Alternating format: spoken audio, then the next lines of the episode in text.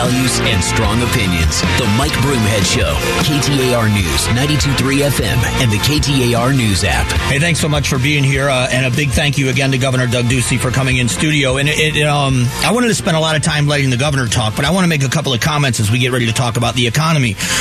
I think we have to look at what works. We, you know where I stand politically. If you listen to the show, I am a Republican. I am a conservative Republican, especially a fiscally conservative Republican. I am more socially libertarian. There's a lot of things I don't think the government should be involved in. But in the end, I want what works. What is working? And if you look at Arizona's economy, it's working. A smaller government, less intrusive uh, when it comes to regulation, which means you're not giving away the farm, you're not sacrificing quality. What you're doing is you are allowing industry to do what industry does. You are saying to them, we are going to step back and allow you to do what you do without government intrusion. You do that with a lower tax base for everyone, and you get a better economy, and it just works. The idea, this punish the rich mentality, to me, I've never understood. I really haven't. I, have never been jealous of somebody else's success. As a matter of fact, I, I like to celebrate people's successes, especially, you know, even in this business where we are.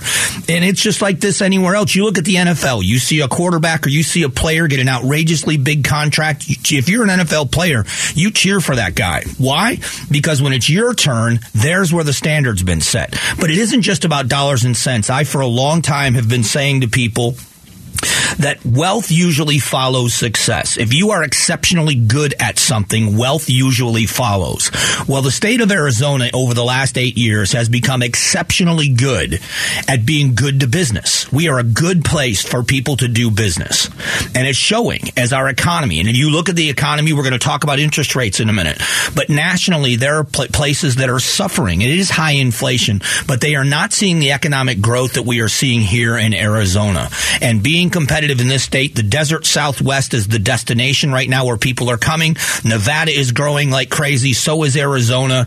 And we're seeing this happen and we are get we are gathering we are getting a large piece of that economic pie because of the changes that were made in policy. So yes the governor and the vision get a lot of credit along with the legislatures he's had to work with. So this is the comparison to me. If you look at what's happening in Washington D.C. right now there's no personal ill will toward Joe Biden or toward um, anybody over there Nancy Pelosi or any of them. Chuck Schumer it is what works and what doesn't. And if you're if you're winning races with the idea, and I'm sure that they believe it's better for America by punishing the rich, we are seeing that it's not working. Like Ronald Reagan said, we don't have high inflation because people are living too well. We have high inflation because government is living too well. The United States government is collecting more tax revenue now than it ever has. Than it ever has. They go after private industry and they tell private industry oil companies, food growers, that you should lower your prices for the good of the American people. You're price gouging. They want trials and they want hearings and they want to go after barons of industry. And yet, at the same time, the United States Treasury is collecting more of your tax dollars than they've ever collected before. Why aren't we as citizens saying, well, we deserve a break? You want private industry to cut their prices and it's the patriotic thing to do and it's treasonous not to. Fetterman, who just won the Senate race, wants to haul these people into court and t- put them in jail. And you just have to look at what works. And when you look at what Arizona has done, I think it is going to be a such a picture of what works. And when you start dropping the labels, the party labels. Um, I think that happens. Yes, these are conservative principles. The conservatives are the ones that want smaller government. But what is working? The average American, and we got to take ourselves out of this. When you're invested in something, if you're a diehard NFL fan, if you're someone that watches every round of the draft on TV, and, and if you're that invested, you have to realize that the average American, the average person in Arizona that you see walking around in a Cardinals t-shirt, couldn't name 10 people on the roster, but they're fans. They're invested into a certain regard. They want the team to win. They're in the stadium. They want to see the big win. But sometimes you have to step out and you have to realize that there are people here in Arizona that are want to win. They're not invested in partisan politics. They're not invested in a particular party only. And you have to talk to those people. You have to show them why your way is better. And, and we're not seeing that. Consumer prices rose less than expected in November, but still up 7.1% from a year ago. So we are still seeing inflation. It's just slowing dramatically. They believe that the Fed is going to raise rates today, but maybe not as much as was originally suspected. So is this going to be the slowing down of interest rate increases? And are we going to see this recession and in many places, we are seeing really bad signs about things that are happening in, in the economy. When you have uh, the story we talked about, I believe it was Monday or maybe late last week, of people's credit card debt higher than ever and people's savings accounts are at a 17 year low. That is a precarious place for families to be in an economy. This is where we have to look at this and say, we, we need to know what we can do to climb out of this hole. It's going to take a while to turn the corner. But then back to the Arizona economy. If you want a job in Arizona, you can find one and we are not going to be as affected as other places. If you look at what's happening in the real estate market around the country, the real estate market has taken a hit nationwide, and it, they're seeing some signs of trouble. But if you look in Arizona, we've had a softened market, but it's not nearly what you're seeing in other parts of the country. We have a high demand for housing here. That is helpful as well but you are seeing people are still buying homes. You are, and so the prices are remaining fairly high compared, to, especially when you see the drops in other parts of the country. We have to look at that and say, what causes that to happen? You always want to do more of those things.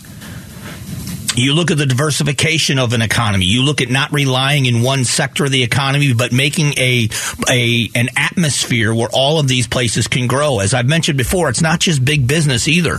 The, the, one of the changes that the governor made that went overlooked is the change to allowing people that have a license in another state to come to work in Arizona while they're going through the licensing process here in Arizona. It doesn't sound like a big deal, but it certainly is.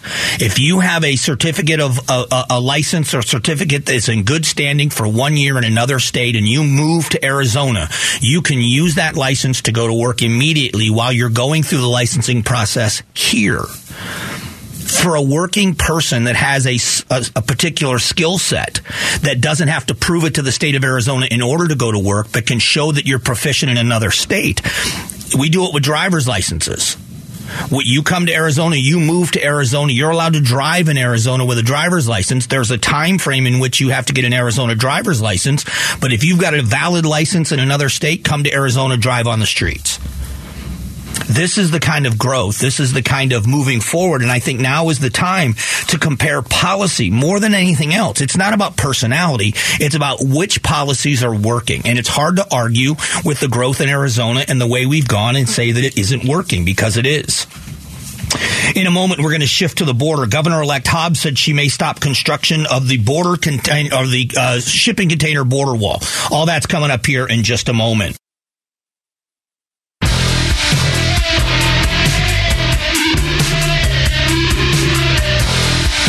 Values and strong opinions. The Mike Broomhead Show, KTAR News, 92.3 FM, and the KTAR News app.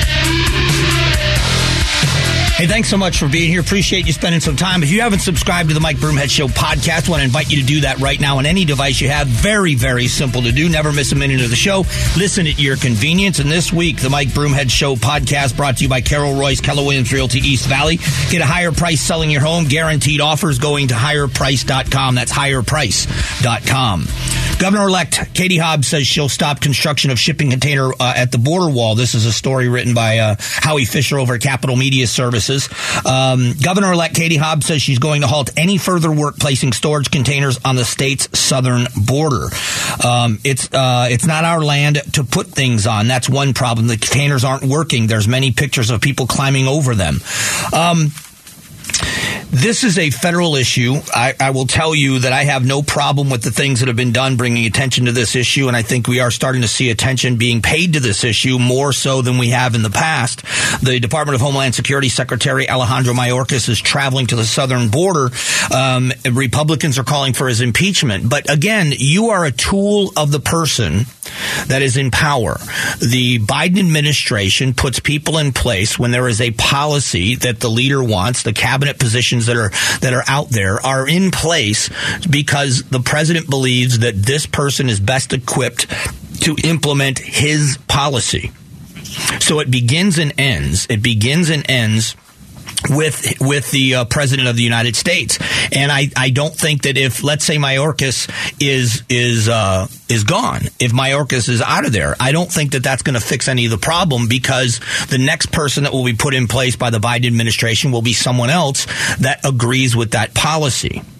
Um, and uh, the governor was in with us this morning and made an interesting comment about uh, about the border, and he believes that because of the attention that's been paid, and a lot of it has to do with, and he this is my this is my editorial on what the governor said. These not his words, but the attention that's been paid on the border, and we've seen this a lot because of the busing that happened from Texas and Arizona, and then the flights from Florida and other things that have happened have drawn attention to the issue, and people are beginning to pay attention to it in a different way. So the governor had this to say, believing that the Biden administration may be changing finally the administration is starting to see their policies not working and there's going to need to be more focus. And I'm hopeful that Arizona's governor is going to partner with them on making sure that people are safe and that there's a, there's better policy. So we know at the ports of entry they are overwhelmed in a lot of different ways. In El Paso, Texas, El Paso has asked the president of the United States to use military installations as a place to house migrants. That's how bad it's gotten in southern Texas.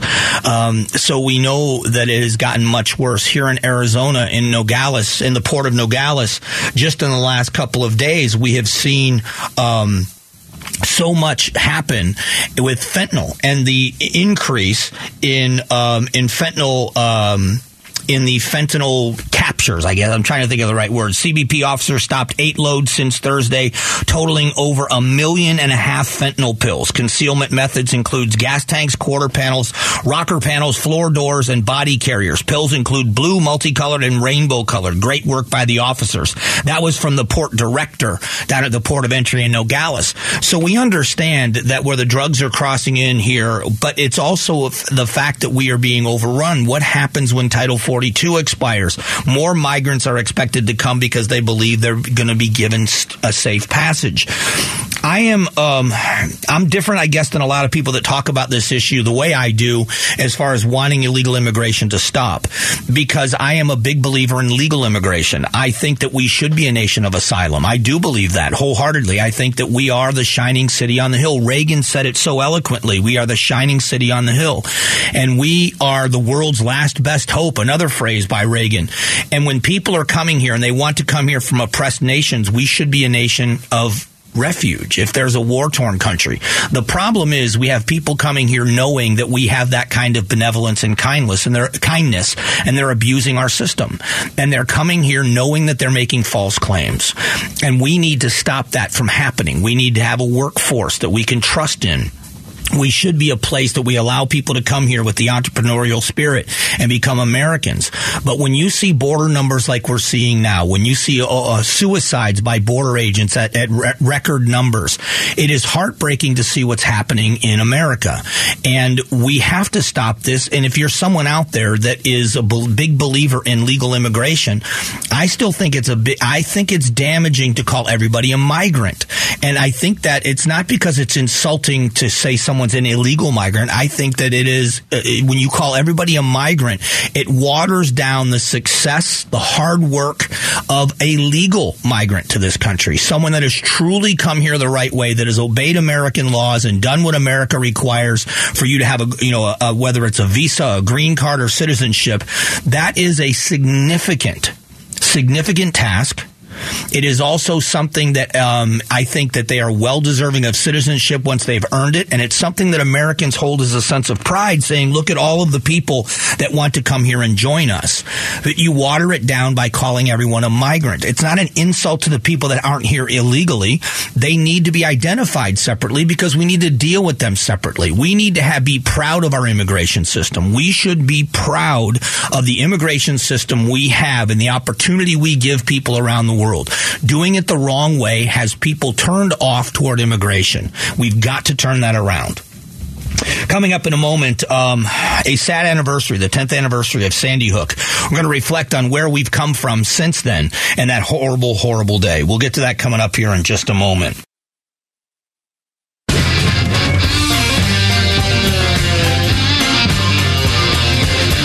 Strong values and strong opinions. The Mike Broomhead Show. KTAR News, 92.3 FM, and the KTAR News app. Hey, thanks for being here. I appreciate you spending some time with the show. A very sad anniversary, the anniversary of the Sandy Hook Elementary School shootings and killings of those innocent children. Um, even to think back on that day myself, I'm reminded of just how traumatic it was for the entire nation. Uh, I was doing afternoons at the time, and in the morning had gotten to the newsroom and started hearing, you know, first we heard about a shooting at an elementary school, and then we started hearing about the um, the death toll and how it increased until we found out it was an entire classroom full of children. Uh, and then we heard reports of how parents were notified. And um, it, it, there's no good way to do this. Uh, but um, from what we were told, what I heard, um, that parents whose children were killed in this were taken into a separate room. So as parents showed up to check on their children, some parents were segregated into a different place because it was their children and they all had to be notified. And at some point, they all must have understood and, re- and thought that our children were in the same classroom and knew what was coming. The anticipation of what that news was going to be had to be frightening, heartbreaking, and completely devastating to people. Um, and then we began from that conversation, of course, the conversation about gun control happened uh, far too soon. Um, we should mourn the losses before we jump on the politics, but of course the politics comes into it, and whether or not uh, banning guns or banning certain guns or whatever it would be would be better for our society. And uh, what was left out of this picture was that a a, a very um, seriously mentally, dangerously mentally ill young man uh, committed this heinous act and. Um, then killed himself, uh, murdered his mother, um, and it is it's frustrating because I am someone that is a, a, a, huge Second Amendment advocate for a number of different reasons. But one of those reasons is topics like this and subjects like this. If I thought that this, if something like that would stop these things from happening or slow them down dramatically or anything else, it would be a different conversation. I would still defend the Second Amendment. But what the problem is, we are focused in the wrong place. When you look at people, whether they are, um, and it happens when you look, when you see people out on the street, when you're out on the street and you see someone who is um, obviously mentally ill it's a scary thing to wonder if they're going to be violent with you. We know that police departments, uh, the Phoenix Police Department, led the way, and one of the na- one of the uh, um, agencies in the nation led the way, having a squad, and now I think there's multiple squads of officers that are trained in mental health situations in order to intervene so that it doesn't become a violent situation. Because what's happened in the past is police officers have to protect themselves, fellow police officers, and the community at large when a violent situation happens. So when you have somebody that's wielding a knife or a gun or a, a, deadly implement, whatever it is, and they become violent, your job is to intervene. And if you have to use deadly force, it's sad that intervention couldn't happen in a different way. And that's where the idea came up with we, we should be intervening with people that are having a mental break differently if we can. But what we're seeing is even in one-on-one situations where people are violently mentally ill, that how do you intervene with this? What what can we do before it gets to that point? And what's interesting is we're dealing with the Constitution, and it seems as if people don't want to deal. You want to deal with the Second Amendment. It's it's an easy answer for people that don't know anything about firearms and but if you're talking about a solution to the problem, why is it we're not talking about HIPAA laws? Why is it we're not talking about intervention into people that are a danger to themselves or other people and having a mental break? You can't convict people for crimes they haven't committed. And the way it works is if somebody is violent when they're off of medication, but they are they're fine or they're much much better and certainly not dangerous when they're properly medicated. But you can't force people to take their medication, and they become in this revolving door of the system. There are other people that you know. I, I'm a big believer in good and evil, and when someone is just evil, there is a there is a level of disconnect in people where they can be so devoid of humanity that they can f- point a firearm at someone and pull the trigger, especially a, pers- a, a, a perfect stranger. It, it's not condoning uh, crimes of passion, but it's you understand if there's a motive that's understandable. You don't like it, it they still need to be punished. But you you know what I'm saying when you have someone that is so devoid of emotion and so disconnected from humanity that they can point a gun at people and just pull the trigger, whether it's a targeted group or it's uh, gang violence where it's a drive-by shooting or any it's it's something that most people cannot wrap their arms around. So in order for us to stop a lot of these crimes, I think the Phoenix Police Department is doing something very wise in what they're doing and trying to get illegal guns and illegal gun dealers off the streets. I think we need to all have a no tolerance policy if you are a convicted felon or what's known as a prohibited possessor, meaning you cannot possess a firearm or a, a weapon um, you should do serious prison time if you're found with one. I think that's one way to stop a lot of these crimes from happening. But we are never going to get away from dealing with the mental health aspect of all of this. So instead of the Sandy Hook shooting being a source of division in our country and dividing us into these two camps of, you know, anyone who accuses me of not caring more about guns than I do dead children is a fool. I, I, there's no other way to put it. It was a it was a devastating. I didn't know one of those ch- children, but I didn't need to. It's devastating to hear that kind of news. To for a parent to get that phone call or that information. So if that's where the conversation is going to go, and it does seem to go that way with groups of people where it's one extreme or the other, we have to start dealing with mental health. There are people, suicides are up. People are, are, are hurting themselves. People are committing suicide or attempting suicide at higher rates. Uh, we know what it does in the veteran community, and it's heartbreaking to think that someone has gotten to be so far emotionally in, into a situation where that seems like the best option. We've got to start doing things with mental health. We have to start normalizing people seeking help for mental health issues. Those have to become just like you would anything else. If you weren't, we we say to people, go to the doctor. If you're not feeling well, go see. You need to go see a doctor. And, and, I've been as guilty as anyone else of waiting a long period of time to go to a doctor. But to say to people, you know, we wouldn't look at somebody as uh, dangerous or uh, somebody, we wouldn't look at somebody sideways because they said they had a physical ailment, whatever it is. But we seem to do that when we hear the word mental illness. We have to start allowing people the freedom and we have to start helping people that need it. And, and th- this day should be a reminder to all of us that we don't ever want want to feel that way again. We're going to continue to argue about gun control. It's going to be a part of this. But my biggest part of the argument against it is that it's not going to help. You're going after the tool that was used instead of the person with the tool in their hand. And that is where you're going to begin and end. That's where the, the solution begins and ends. So coming up in a moment, uh, we had to move the Big Q poll question of the day because the governor was in studio with us. So coming up in just a moment, Gatos is going to join me for the Big Q poll question of the day. Stick around. The Gatos Big Q poll question brought to you by your Valley Toyota dealers. Well, good morning, Gatos. Hey, listen, I make time for you, even though I'm an, an hour. I was pushed off an hour. I make time for you. I, you know why? It's the Christmas season, you, and you are. You're a giver. You are definitely. No one could accuse you of different. Um, How was uh, Governor Ducey? It was good to talk with him. It was, it was. We had a good conversation of some of the ongoing issues in Arizona, and talked a little bit about his legacy, a little bit about his time in office, and what he sees moving forward. So it was nice. I mean, but you know, I'm I, I am friends with him. I, I shouldn't. I don't want to be presumptuous. I get along with him very well. I've known him for a long time.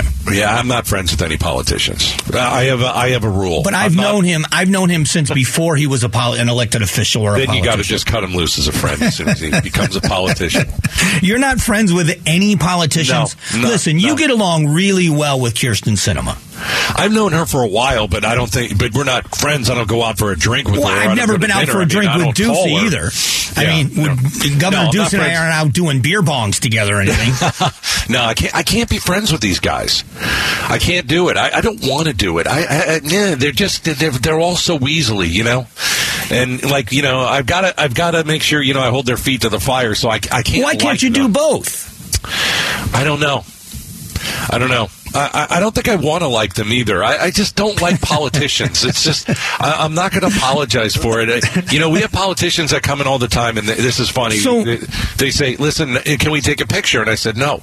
Can And you- They go, but what do you mean, no? I, I won't be in a picture with a politician. I don't want that online. I don't want to. I don't want that stuff. Are you, hang on, but Yeah. can you be friends with a politician after they're out of office or once they've been elected, you're, they're off limits for the rest of their lives? I was friends with Grant Woods. Okay. Now, uh, you know, he not. I didn't know him too much when he was in office. It was mostly after. So after they're when they're out of office, I'm happy to be uh, possible friends with you. But while you're in office, I'm going to tighten the screws to you.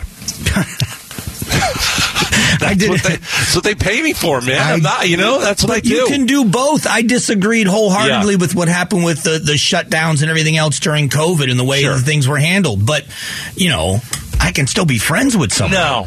Okay. No, I can't separate the two. I, if I'm bringing somebody uh, on the air, if I'm bringing somebody on the air and I've got to ask them the tough questions, you know, it's tough to do that. For, for me, it'd be tough to do that if I were friends with somebody. Okay. So I just make sure I'm not friends with politicians and I don't like them.